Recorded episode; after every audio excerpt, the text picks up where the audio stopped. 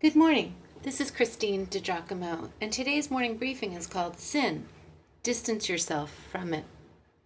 God's great love and purposes for us are worked out in the messes, storms, and sins, blue skies, daily work, and dreams of our common lives, working with us as we are and not as we should be.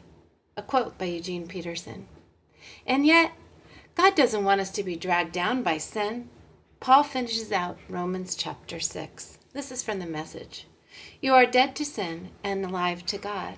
That means you must not give sin a vote in the way you conduct your lives. Don't give it the time of day. Don't even run little errands that are connected with that old way of life. Throw yourselves wholeheartedly and full time. Remember, you've been raised from the dead into God's way of doing things. Sin can't tell you how to live. After all, you're not living under that old tyranny any longer. You're living in the freedom of God. So, since we're out from under the old tyranny, does that mean we can live any old way we want? Since we're free in the freedom of God, can we do anything that comes to mind? Hardly. You know well enough from your own experience that there are some acts of so called freedom that destroy freedom. Offer yourselves to sin, for instance, and it's your last free act. But offer yourselves to the ways of God, and the freedom never quits. All your lives you've let sin tell you what to do, but thank God you've started listening to a new master, one whose commands set you free to live openly in his freedom. I'm using this freedom language because it's easy to picture. You can readily recall, can't you, how at one time, the more you did just what you felt like doing, not caring about others, not caring about God, the worse your life became and the less freedom you had. And how much different is it now as you live in God's freedom, your lives healed and expansive in holiness? As long as you did what you felt like doing, ignoring God, you didn't have to bother with right thinking or right living, or right anything for that matter. But do you call that a free life? What did you get out of it? Nothing you're proud of now. Where did it get you? a dead end. But now that you've found you don't have to listen to sin tell you what to do, and have discovered the delight of listening to God telling you, what a surprise! A whole, healed, put together life right now, with more and more of life on the way. Work hard for sin your whole life, and your pension is death. But God's gift is real life, eternal life delivered by Jesus, our Master.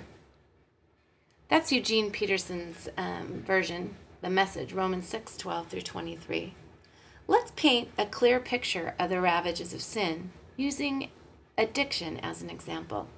Addiction is one of the clearest forms of being ensnared by the tyranny of sin, isn't it? Take drug addiction, something that probably won't hit too close to home for most of us, so it's safe to discuss here. Eh? From the outside, we can see so clearly the bondage that drug addiction causes. And there is the trail of destruction it leaves behind from rotten teeth to broken relationships and a life of shameful guilt, sometimes depression. That is not what God had in mind for his children. Rather, we were created for free living. Let's go back to the Garden of Eden. After all, that is where God meant for us to live.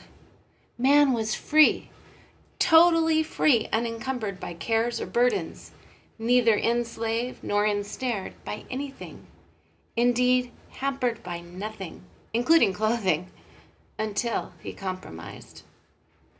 No one sets out on a given day to become a heroin addict, though this drug has made a huge lethal comeback in our youth today. Unfortunately, he doesn't count addiction as a possibility, just doesn't see that far down the road.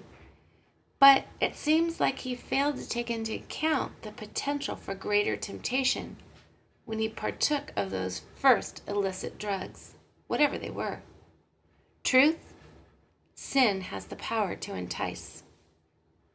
Dabbling in sin has the power to entrap. So the best policy is to endeavor to distance yourself from it.